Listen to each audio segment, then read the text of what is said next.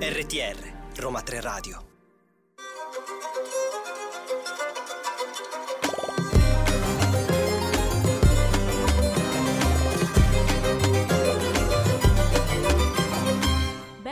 ad una nuova puntata di Ladra di Libri. Come vi avevo anticipato nella scorsa puntata, ho iniziato ad arruolare la mia squadra di ladri.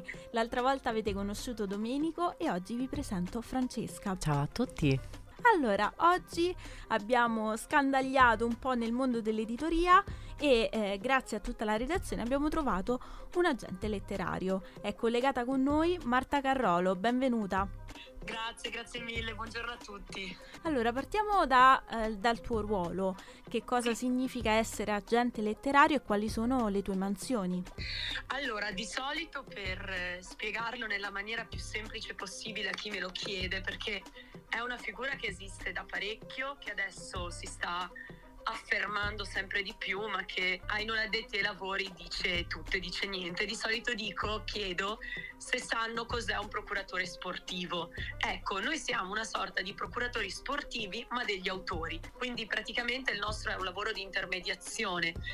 In una maniera, se vogliamo, più romantica, che però è anche quella che preferisco, noi troviamo la casa più giusta per i romanzi dei, dei nostri autori, che è anche la cosa che mi, che mi, piace, che mi piace di più. Poi noi nello specifico la nostra agenzia ha una scuderia interna italiana e ha una serie di rappresentanze dall'estero per cui eh, facciamo tutto un lavoro di intermediazione anche tra editori o agenti esteri e agenti italiani, eh, editori italiani, scusate. Però eh, abbiamo tutta una scuderia nostra interna e lì è un lavoro anche di rapporto con l'autore, di rapporto col testo prima, appena questo viene scritto, quindi il parlarne, che è la cosa che preferisco francamente, perché tutto il lato umano del poter parlare di storie. Certo, è un lavoro veramente molto interessante. Senti Marta, come funziona una tua giornata tipo di lavoro? Allora, a parte il fatto che io vivo a Brescia e lavoro a Milano, per cui la mia giornata parte su Trenord, che è un po' una eh, disgrazia, ma si fa.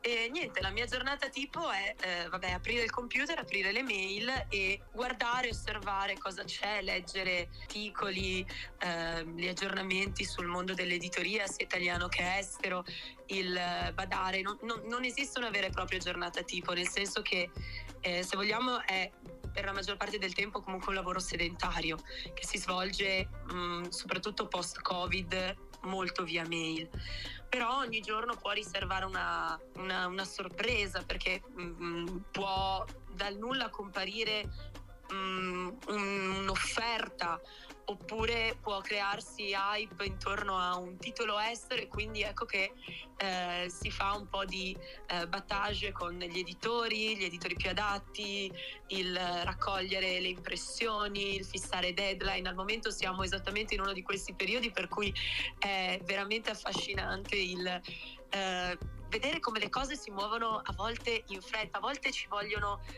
mesi e a volte basta veramente un attimo per, per scatenare il tutto. Per cui una giornata tipo è io che arrivo in ufficio, mi faccio una tisana, mangio un pezzo di cioccolata, accendo il computer.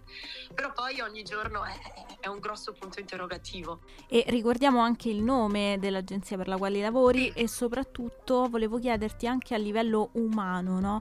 Trovare anche la casa giusta, la casa editrice giusta per un autore, quanto è difficoltoso anche magari tu proponi una casa editrice, l'autore non è d'accordo o piuttosto il contrario? Allora, io mh, mm, parto intanto dal nome dell'agenzia che è Natoli Stefane Oliva, è un'agenzia che mh, mm, è, sul, è stata fondata se non vado errata, clausola per il mio capo che sicuramente ascolterà questo podcast, scusami in anticipo se sbaglio il periodo, più o meno negli anni 60, che poi si è evoluta e eh, a oggi è tuttora in funzione a autori importanti quali Marcello Fois, che adesso è stato proposto per, nella long list del premio Strega, è ehm, Marcello Simoni, Loriano Machiavelli, uno dei padri, se non il padre del noir in Italia. Quanto alla seconda domanda, è, è a volte molto difficile perché a volte capita che ci sia un libro meraviglioso che però arriva nel momento sbagliato perché mm. anche l'editoria va a mode per cui ci sono i periodi in cui va più una cosa, altri periodi in cui va più un'altra, periodi in cui magari ti capita il lavoro perfetto, il, il titolo, un titolo stupendo, che fatalità è perfetto per le mode di quel periodo, però magari anche il mercato è saturo e quindi ti dicono no, ok, fosse arrivato un po' prima e allora ti dici, beh, ma insomma, cavolo, dovrebbe valere il libro, però vabbè. e, ehm, però a volte è difficile, a volte è semplice e altre volte è complesso. Di sicuro una cosa che capisci, impari nel corso, io vabbè ho il mio capo che è nel settore da più di 30 anni e è molto conosciuto e poi vabbè è bravissima e non è una um, marchetta. Ok. Eh, non ci tengo a specificarlo, sai mai. E lì parte il ragionamento, cioè leggiamo il libro, ne parliamo, ne discutiamo e poi ci chiediamo, ma esattamente chi potrebbe essere l'editore giusto, ma soprattutto chi potrebbe essere l'editor giusto. Perché ok la casa editrice, ma soprattutto, lo dicevo prima, il rapporto umano è fondamentale, per cui l'editor, la figura dell'editor che si innamora del libro, se ne prende a cuore, è fondamentale. Certo. Perché certo. noi lo diciamo sempre ai nostri autori, meglio aspettare che non buttare fuori un titolo a caso. È un po' una sorta anche di colpo di fulmine quello che fa andare bene un libro. Sì, c'è tutto un discorso di marketing economico, poi vendite, eccetera, eccetera, eccetera, però è proprio il, l'innamorarsi di quella storia che rende un libro tale, che ti fa capire che è l'editore giusto. Certo. Certo. Ecco. Secondo te, in questo momento, qual è il genere letterario che è sulla cresta dell'onda?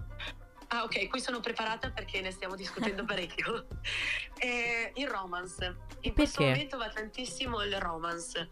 Storie d'amore a lieto fine, cioè siamo fondamentalmente veniamo da anni di pandemia. C'è la guerra, ogni giorno sembra che tra un po' si stacchi un pezzetto di terra perché siamo messi malissimo, la gente ha voglia di divertirsi, distrarsi, leggere cose solo all'apparenza leggere ma che portano un po' di sollievo, divertono e hanno il lieto fine.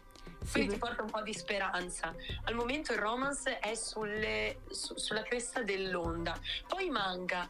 I manga che noi non trattiamo, ma i manga hanno avuto una riscoperta incredibile nel corso di, di, quest'ultimo anno, per cui con i manga anche le graphic novel, non manga, che già le graphic novel avevano avuto un boom negli ultimi anni pazzesco, sì, basti sì. pensare a Bao Publishing, a mm-hmm. fenomeno zero calcare, tutto.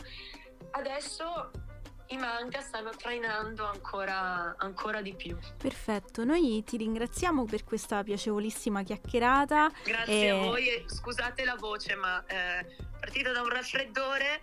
Eh, mi sono detta, ma no, dai, stava, è un po' che non mi cade la voce, la legge del contrappasso mi ha colpita in pieno, quindi perdonate ma no, Ma non, figurati. Non ti preoccupare, siamo tutti influenzati, chi più, chi meno, siamo tutti con il raffreddore.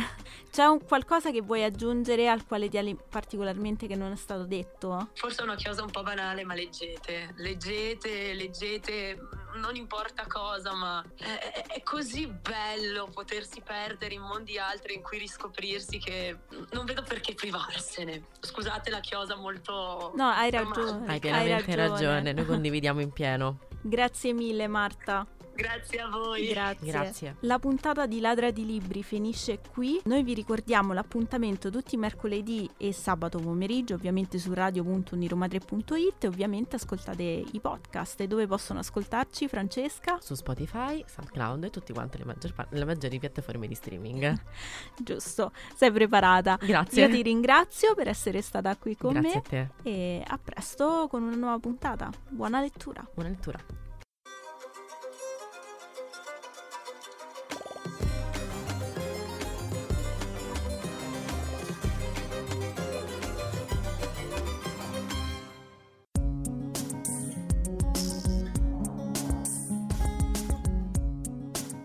RTR Roma 3 Radio